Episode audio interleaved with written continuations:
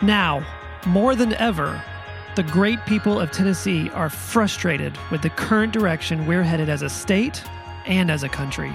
We, the people, need to take a stand together, not simply as individuals, but as a force of nature, in order to protect individual liberty.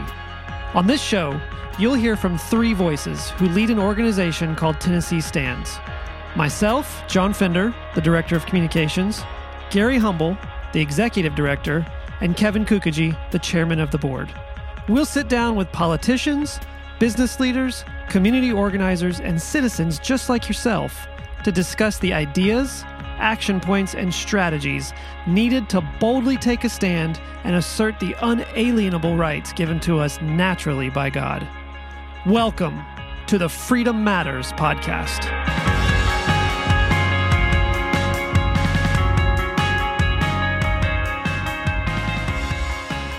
Well, we all came back. It's episode 2. That's a plus. Yeah. That gets me all pumped up to be here. Yeah. Do you like that? Great intro, John. First time we recorded, we didn't hear the intro. Yeah. So there you go. You ready to take I got a pep in my step now. Take on the world now, right? Yep. The real question is, did anyone else come back? I don't know. We'll find out. The analytics will tell us whether or not people are actually listening. I to be absolutely honest, I didn't actually prepare for this week, but Kevin did. Spontaneity can help. Yeah, I didn't prepare. No, you threw out some good ideas. But we did. Our illustrious social media team put out the word on all of our social channels to ask people what they wanted to hear us talk about. We got a ton of response and a lot of good stuff, but we had a couple common themes between all of it, and two of those we'll talk about today. The first of which is still pertains to kind of what we were talking about last week, the OSHA ruling stuff. Ruling. That sounds weird to say because it's not a ruling, but OSHA controversial mandate stuff, but specifically for the state of Tennessee, because Tennessee is one of how many states? Are we the only state that has a centralized that has a state plan? A for state OSHA of our own. There are the metric I use is there are 22 states that operate on a fully approved state plan by which that state OSHA entity manages workplace safety for both the public and the private sector, because there are some states that have a fully approved state plan, but it's only for the private sector, or it's only for the...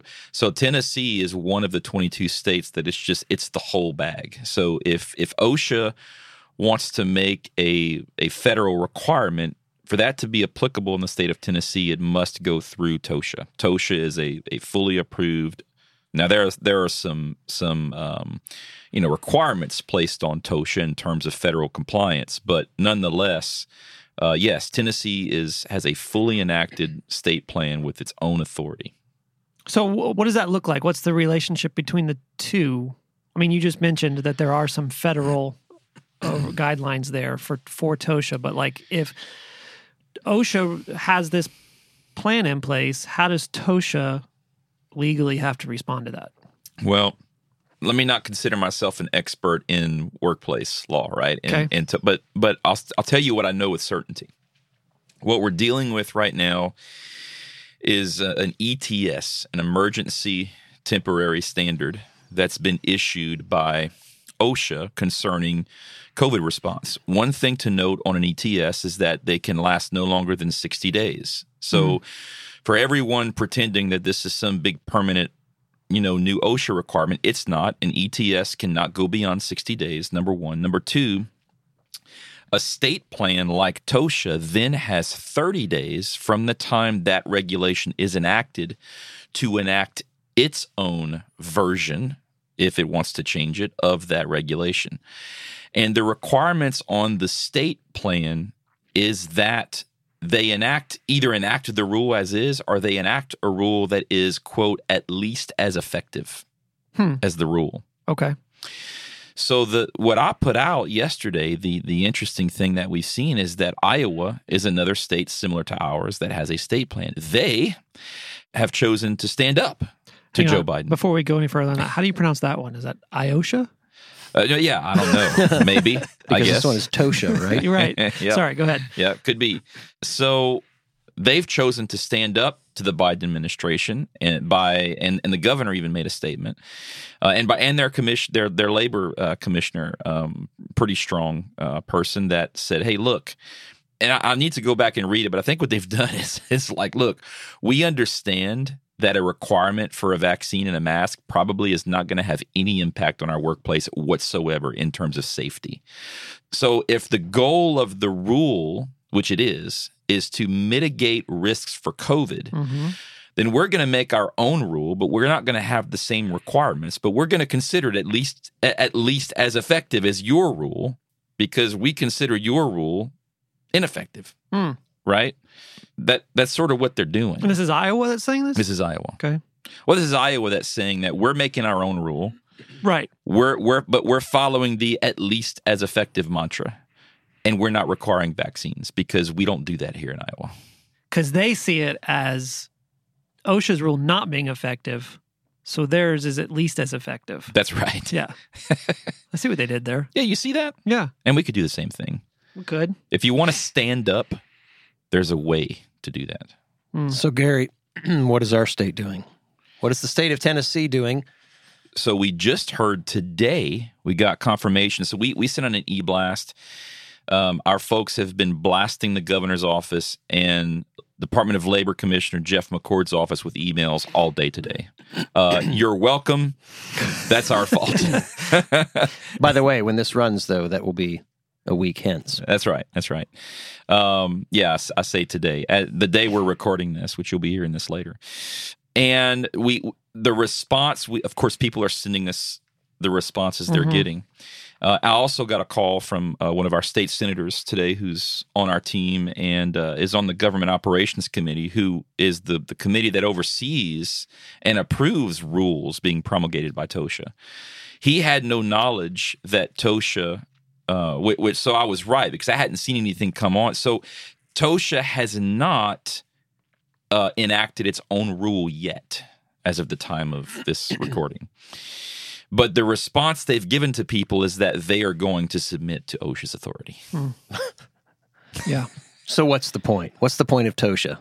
Right. If all you're going to do is submit to OSHA. Right. Why not just remove the T and call yourself OSHA? Why mm-hmm. not? Why not be like the 23 other states? Well, so that was going to be one of my questions: is why would those of us 22 states that have our own state version of OSHA? Why do we have it? What was the original intent?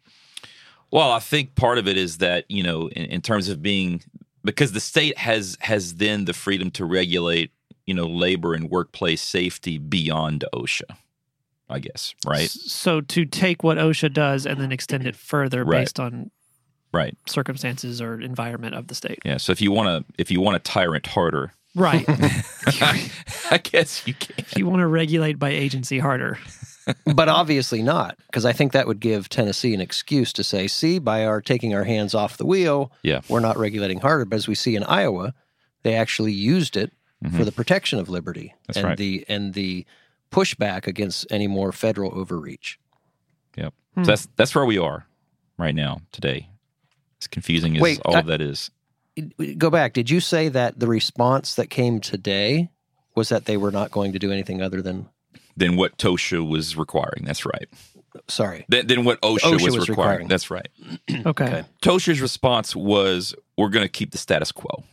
But that doesn't go into effect until 30 days from the date that the OSHA... So the 10th, right, is when OSHA's was supposed to go into effect. Right. So in the most technical... See, and here's the other caveat. In the most technical sense, a state plan has 30 days to enact... a new OSHA regulation. If it doesn't, by default, that OSHA regulation is adopted. Oh, okay. But 30 days hasn't passed. Mm-hmm. But all these corporations in Tennessee are complying mm-hmm. with the OSHA mandate. Well, guess what? We don't have an OSHA. Technically, I would say, if you just follow the black letters, the rule of the law, we don't have that OSHA mandate yet here in Tennessee because we've not promulgated it ourselves. Well, for that matter, 22 states don't have that. That's right. Yeah. That's right. Because either they've not promulgated the rule themselves or their own rule, or by default, that 30-day mark hasn't passed yet. Okay.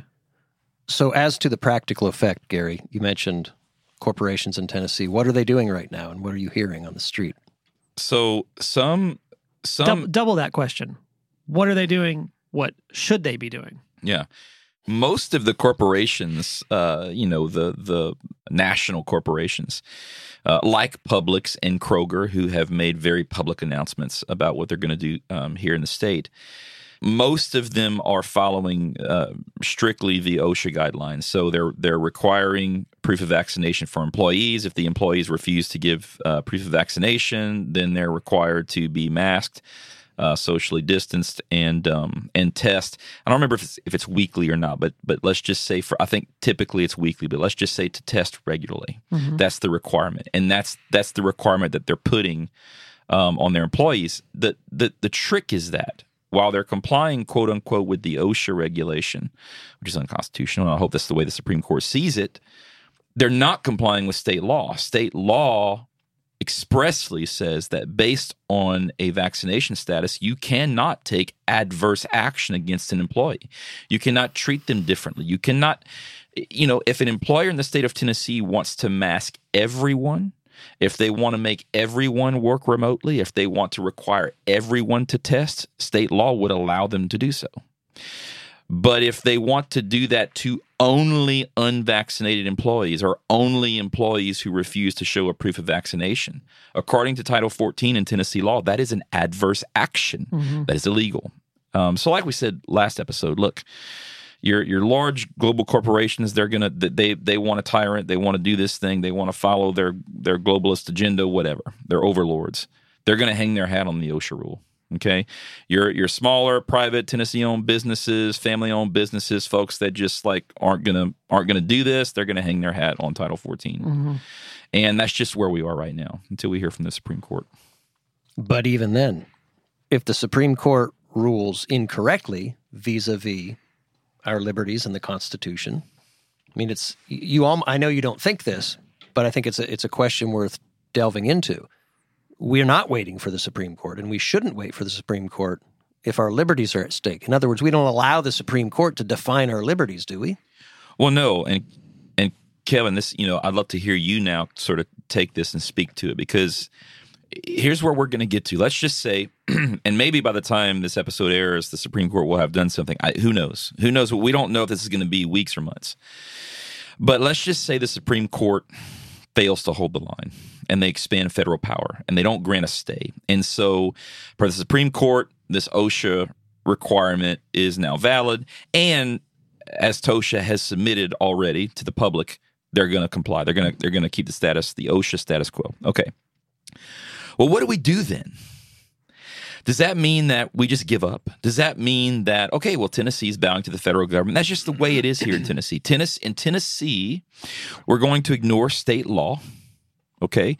We're going to follow unconstitutional mandates from the bench, and we're just going to pretend that our liberties don't matter anymore, and we're going to comply. So, oh, well, I guess we lose.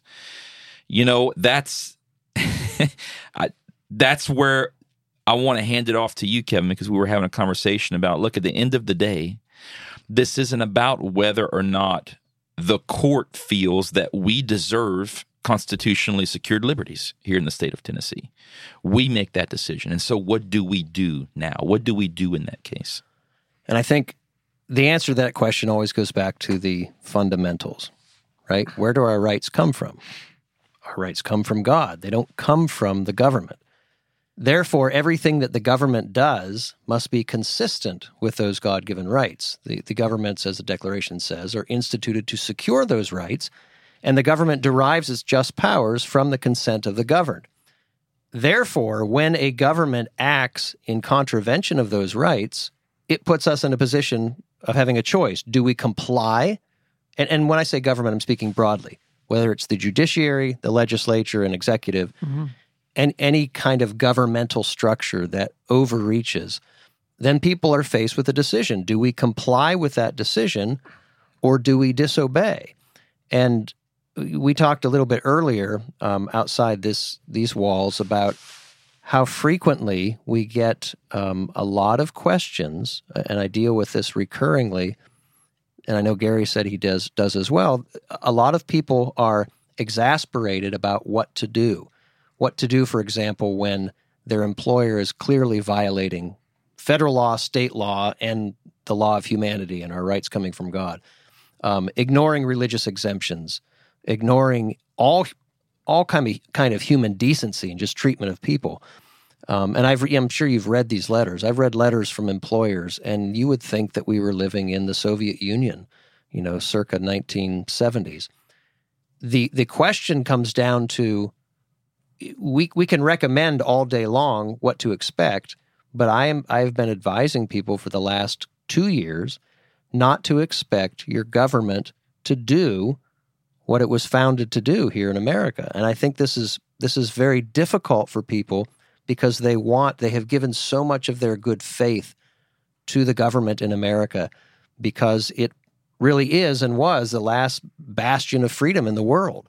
And when the American structure of government begins to dissolve and become totalitarian, people are honestly perplexed and flummoxed. What do I do when my government tells me to do something that I know is wrong? Well, at this point, I've been discouraged by the response of people that would call themselves freedom lovers, and those who would say, you know, I disobey tyrants, but when it comes down to it, oh, well, I would lose my current job, or, oh, I couldn't send my kids to this prestigious university, or, oh, I couldn't be involved in, and you name it, and you go on the list. Suddenly it becomes apparent that, well, you say that you're for freedom, and yet at the end of the day, you're willing to give up your freedom, which, by the way, means our freedoms as well. You're willing to surrender your freedom and to consign us to the same misery, because you didn't want to give up all of those, what I call the collateral benefits of liberty. Well, you're going to lose them anyway. If you seek to preserve only the collateral benefits, it's like, I may have given this example last week, but it's kind of like the goose that lays the golden egg, right? You get rid of the goose in order to keep the egg, or you get rid of all the fuel source in order to keep the car with the fancy leather seats and this, you know, high-priced stereo. It's meaningless and it's pointless. But because it takes time for those liberties to disappear, people are willing to let it be sliced off. That's what we talked about last week. This slicing off a Subway meat. I always think of if you're at Subway or Jersey Mike's and those meat carvers, and they slice off very thin slices. Nobody cares, because they pick up the rest of the meat and they put it back in the refrigerator. It's still there.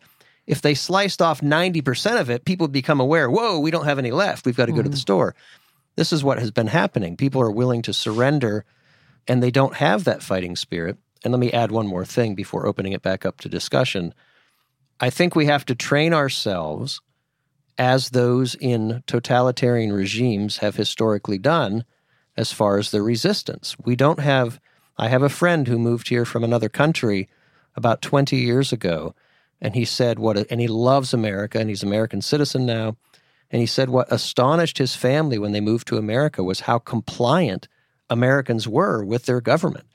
We have fallen into this sense of equating government with God and believing that government can do no wrong. So when faced with government that clearly is taking a position against human liberty and against all order, people have a hard time saying, oh, I should resist that.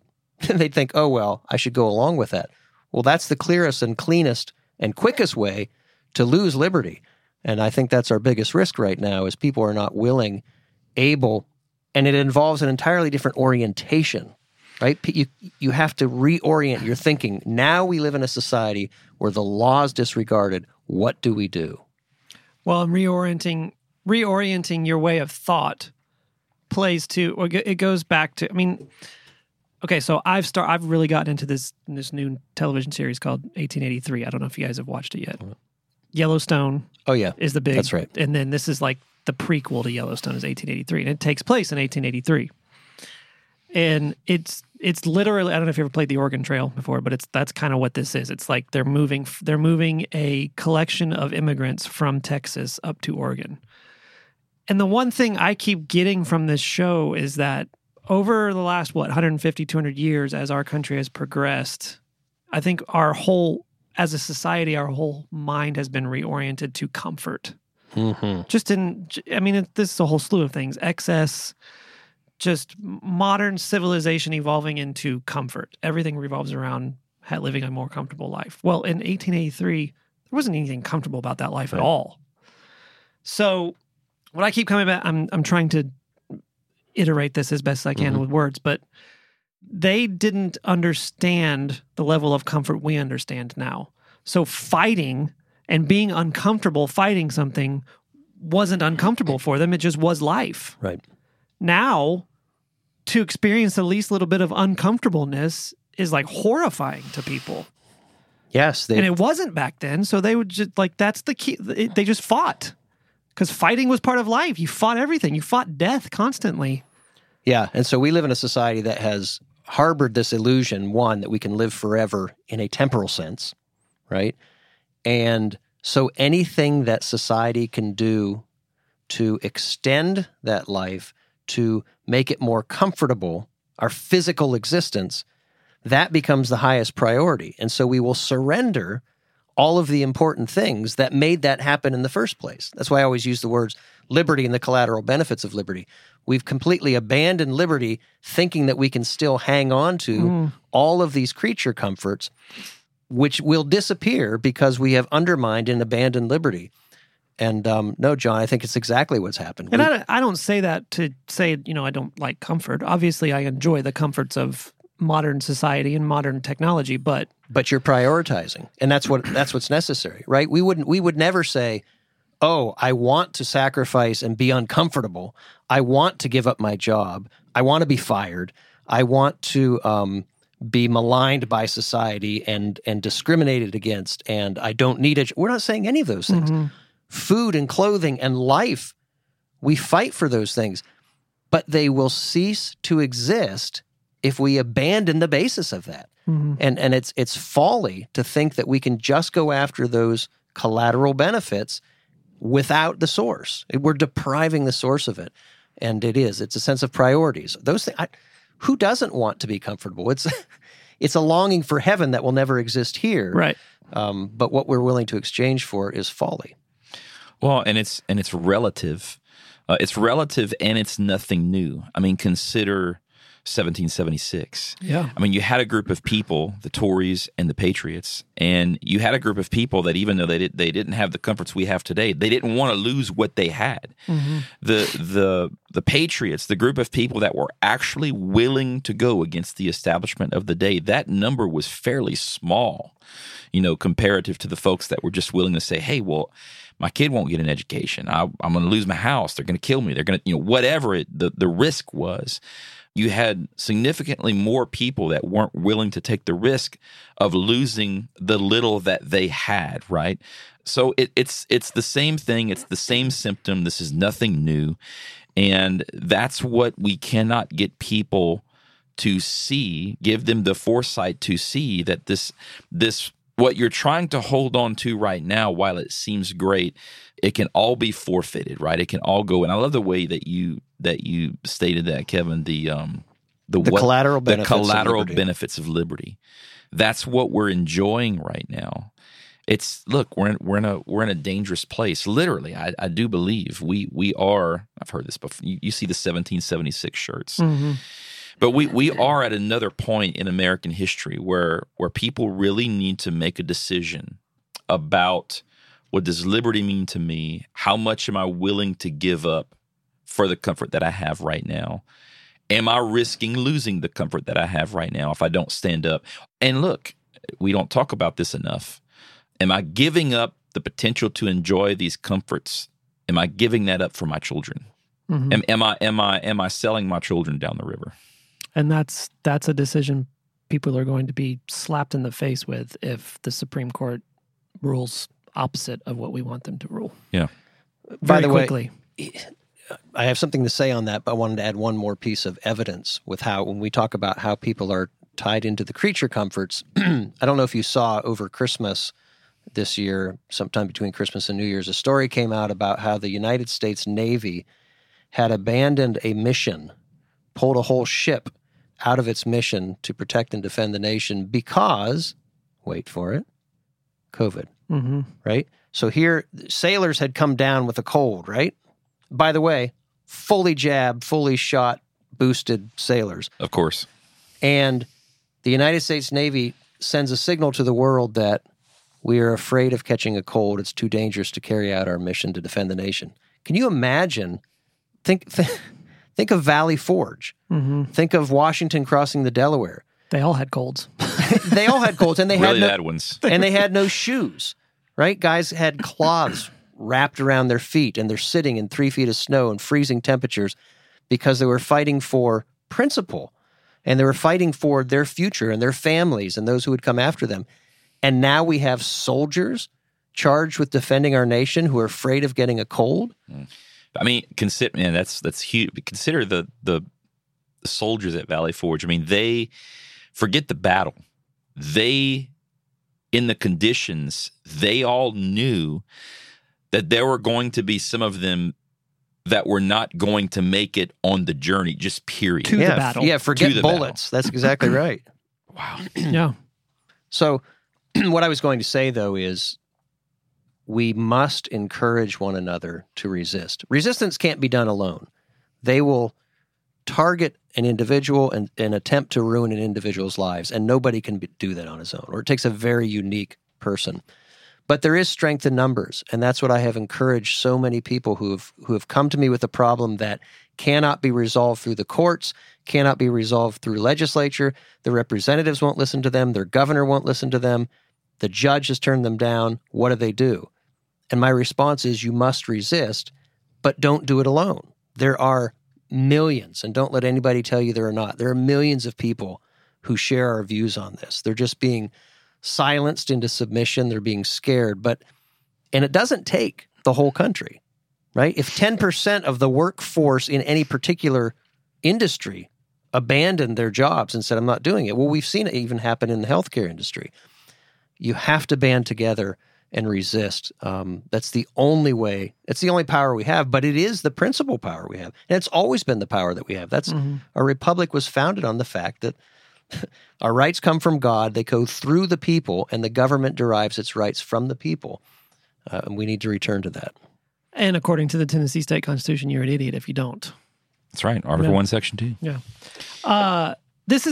I have one question. I don't want to beat a dead horse on this, but I have one question before we move on, and it's sort of somewhat related. But I get this question a lot from people. And this kind of applies to the whole OSHA-TOSHA thing, state regulations versus federal regulations. If a corporation, a large corporation, like worldwide, nationwide corporation, comes in and does business in Tennessee, opens stores in Tennessee, how does that, like, corporations based, let's just say their headquarters are in L.A., but they've opened 6 stores here in Tennessee. How does that work with federal regulations and then state regulations for that organization particularly? So in Tennessee, they don't have to have a brick-and-mortar presence in Tennessee. If they have full-time employees in the state in a full-time fashion residing, permanently, a permanent resident of the state enacting business in the state of Tennessee, they've created what's called Nexus in the state of Tennessee. And by creating Nexus for those Tennessee employees, that company, no matter where it's based, is required to follow Tennessee law as it concerns those Tennessee employees. Interesting. Because my wife actually worked for a company that was based out of L.A., but had an office here. And they went, all of their maternity leave and all that kind of stuff was based on California law. So how does that, can they do that? And if they can, how does that work between two states? Well, as long as providing benefits based on California law does not break Tennessee law. And it meets Tennessee's expectations or goes above. Yeah, you can go above and beyond. Okay, that's right. The issue comes when you have a conflict when what the employer is doing is restricting or damaging the rights or liberties of a Tennessee employee. Okay. So that was just a side note. Yeah. I get that question a lot. No, it's a good point. And then they're doing it all the time. This is, I got a note from a friend of mine. I was a percussion major in college, undergrad, 35 years ago. I have a friend, and that was it. When undergrad, I switched. Can you still play drums? Depends who you ask. Percussion, then went to, I graduated with a music degree in commercial music from Berklee College of Music. But while I was first 2 years at Temple as a classical percussionist, I have a friend who's been in the orchestral business that went to school with me, and he followed that career, and he's been in that career for 30 years. He had a friend in the orchestral business who has lost work because of these JAB requirements, and he's come alive in this process. He's really realized the failure of the whole system and how everything that they're trying to require of him is not only unconstitutional and inhumane, but he's also realized how dangerous the toxins are that they're trying to jab him with. And he's like, I'm not going to put my life or my family at risk. But in the dialogue that we had, the only place I would say he has not yet arrived is that he can't understand why common sense doesn't work. He's like, it's all out there, right? And this is what people need to understand too, because this is worldview driven. There is a goal. Obviously, there's a lot of money involved. There's a lot of power involved. And somebody said to me, Kevin, why don't you give these people the benefit of the doubt? You know, why don't you think they're telling you the truth? And I said, because in a world in which you can make a ton of money and you can obtain a ton of power, what reason do we have to believe that anyone would tell us the truth, right? You're motivated to lie by money and power. Why should we expect them to tell the truth? We should start off with the premise that they're lying to us and get them to prove to us that they're telling the truth. And he hadn't come to that point yet, and I think a lot of people are not there yet, but we need to come to it quickly if our liberty is going to matter. That's good. I trust no one. They're all liars. Well, that makes me feel good. Hey, the Bible tells us that no one deserves the benefit of the doubt apart from Christ, right? From Genesis through Romans and everywhere in between and beyond Romans. Well, nobody else is perfect, so that makes sense. Yeah. So why are we giving anybody the benefit of the doubt? We should always start with the suspicion that every inclination of the hearts of man is always evil all the time. Except that how does that play into innocent until proven guilty? Remember, that's an American legal construct, not a biblical construct. Okay, we're going to go really long if we dive into it. We might want to move on from that. That would be. I would love that for a future episode. All right, we'll come back to that because that would be awesome. Yeah. All right. So the second thing that kind of was a common thread between what people wanted to hear about was the specific question was how do people get involved with what's going on, like what we're doing as Tennessee Stands, or what's going on in Tennessee, but without having to run for office. Like, that seems to be, that's a big push, is like we need to fill seats in public offices with like-minded people. But if that's not something you're either gifted with or don't feel called to, how else can you get involved? What else can we do? Well, the first thing we need to remember is that there's coming a point in time, I think, when elections will not matter in America. Everything you see the left doing and you see not enough resistance by the right, and I talk about the right structurally, Republicans. We have to face the reality that for reasons beyond our control, there's going to come a point where elections won't matter. We saw that in a presidential election in 2020. We're seeing every effort being made by the Senate to bust the filibuster so that they can have their ability to institute fraud nationally for federal elections, and then you'll see it trickle down to state elections. So while we should vote for people that we believe will carry forth our values at this time, that can only be one course of action. We must be preparing for the fact that we're going to be living in a society that we're ruled by men and women that we've not chosen. But for the history of the world, there have been governments over people that have not been chosen. You know, we're very unique in America. Those don't usually end well, though. Yeah. But the manner in which you live in that society is different, and the way we approach liberties. Liberty doesn't change. Right? Liberty is a gift of God, regardless of whether you live under a totalitarian regime or in a republic like America, but structurally, not where we are now.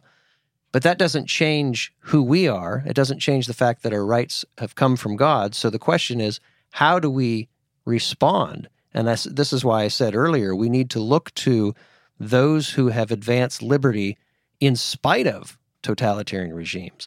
And that takes a lot more courage. There's a lot more death. There's a lot more. And I'm not talking about death from revolution, by the way. It's really important to make clear. What we're doing is defending liberty. When you defend liberty, you speak the truth and somebody takes you out. That's the death that I'm talking about. Lest anyone accuse us of fomenting rebellion. That's not what we're doing. We're talking about speaking the truth, but the truth is an affront to man. It's always a threat to power. And because of that, speaking the truth in a society that is becoming less and less about liberty is always going to be dangerous business.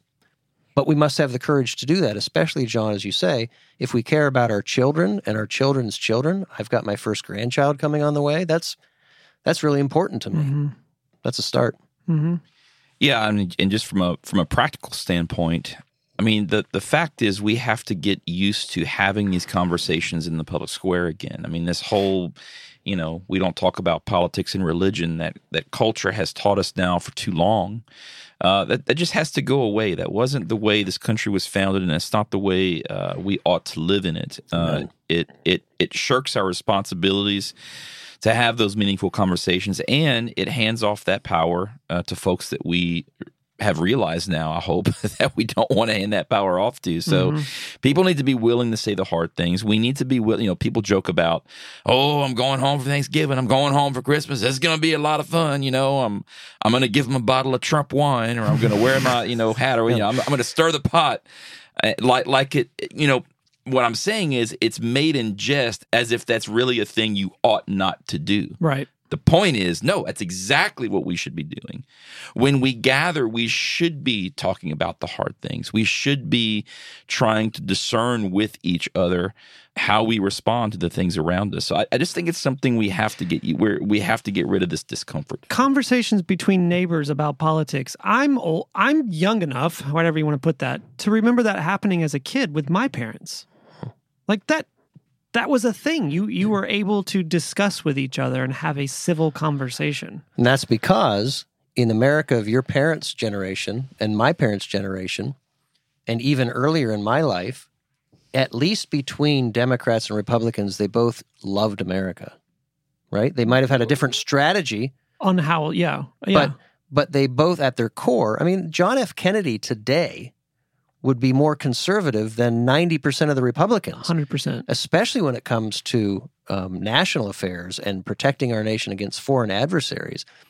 The reason that we can't have those conversations effectively today is because the enemy is in our midst. The enemy isn't across the sea. Well, the enemy is across the seas, but that isn't the only place the enemy exists.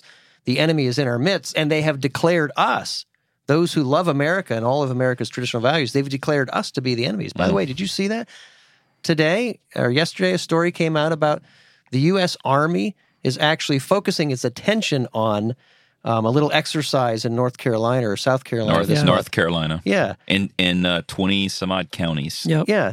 As if the primary problem is an insurrection that they need to stop, and that's where all their focus is, making us the enemy.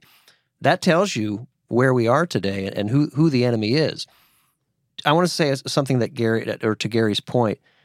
The reason, by the way, that people try to discourage you from talking about politics and religion in those environments, first of all, they're the same thing because they're worldview. It's where's your starting point, right, for all things. Second of all, the very question of whether or not you can talk about politics and religion in this event is an attempt to shut down those important discussions. They'll talk about them all day long. In fact, the left, if there's one lesson we can take from the left, it's how they've been effective without using law, right? I mean, the left has been up until recently, they've been out of power for a very, very long time. Right. How have they gotten to where they've gotten? But by disregarding everything about our culture, disregarding the law, and making the moral argument. Now, it's an immoral argument, right? Their morality is based on a lie, but it's a moral argument in the sense that it's not based on tax policy or all this superficial stuff that Republicans have devoted themselves to. The left has always gone to the core issue, what drives people in society, and this is why they've won the argument. In the same way, we have to take that same approach in resisting what is not law, in resisting temporary decrees from temporary masters that are actually lawless, but we must take the same approach and get to the heart of the matter and not, if somebody passes some piece of paper that says you can't do something that God has given you the right to. You can't speak freely your mind, or you're going to be discriminated against, or can't have a job, or you're going to go to jail. That's principally wrong as a human being created in the image of God. So we must tackle that at the core as that kind of issue and not say, well, the law says we can't do it. It's like, no, that wasn't a law. It's somebody calling it a law, but that wasn't a law. Yeah. Well, sorry, I get thought about these issues and I start rolling. No, you're good. You're good. I don't know if we directly answered the question, but I'm sure we'll answer the question more and more as we go. Yeah, we for sure. At it. All right, shall we? Yes, I'm ready for this new segment. Let's do our weekly. I have a feeling it's going to be my favorite. Yeah. Oh yeah, this is going to be in weekly segment. Oh yeah, Kevin. All right. Would you like to do the honors? What are we calling it? Things I would never do as governor. All right, things I would never do as governor in no particular order. Okay. I have so many of these, so I don't know how far we want to go each week. I've got like weeks worth of material. I mean, when your state executive gives you the opportunity to create quite a long list here. We'll do the first three. All right. Number one, I would never take a meeting with Bill Gates. Good rule. Yep. I like that one. By the way, do we want to have a discussion between each one of these or just kind of roll through them? I mean, that one kind of speaks for itself. I mean, does anyone question that? I mean, obviously, our executive questions that, but... All right, I think you'll like this one. Okay. I would not hire or appoint bad advisors and then allow my supporters to excuse or justify my poor decisions as the fault of the advisors I have chosen. That's good. You mean that you would take responsibility for your own actions? You know, the governor's just he's a nice guy, Gary. You know, he's just got really bad people around him. Yeah. Really, is that still the excuse? That's still what we're going with? I like that one. That's one of my favorites so far. Okay, I've got a whole section on CRT and education stuff. So yeah, one more for today. Let's not exhaust these. So, exactly, we got plenty of time. So let me come back to that.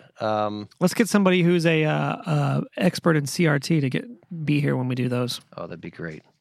Okay, how about this one? These sort of go hand in hand. I might do two together, and then we'll be done. I would not encourage resettlement of foreign nationals in Tennessee without thorough vetting. Nor would I remain passive while the federal government dumps thousands of those unvetted foreign nationals in Tennessee neighborhoods. Yep. Seems reasonable. Airplanes landing at 3 o'clock in the morning? I don't know what's happening. I don't know. And by the way... Oh, look, squirrel.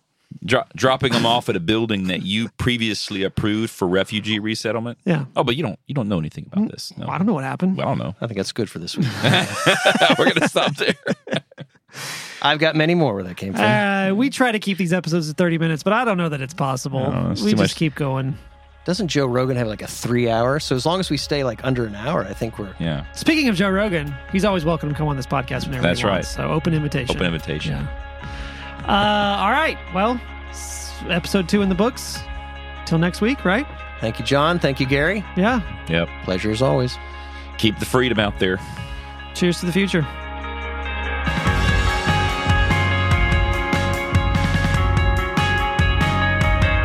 Thank you for listening to the Freedom Matters podcast. If you'd like to learn more about Tennessee Stands, visit TennesseeStands.org to donate, volunteer, or get more information about what we're doing to preserve liberty for the people of Tennessee.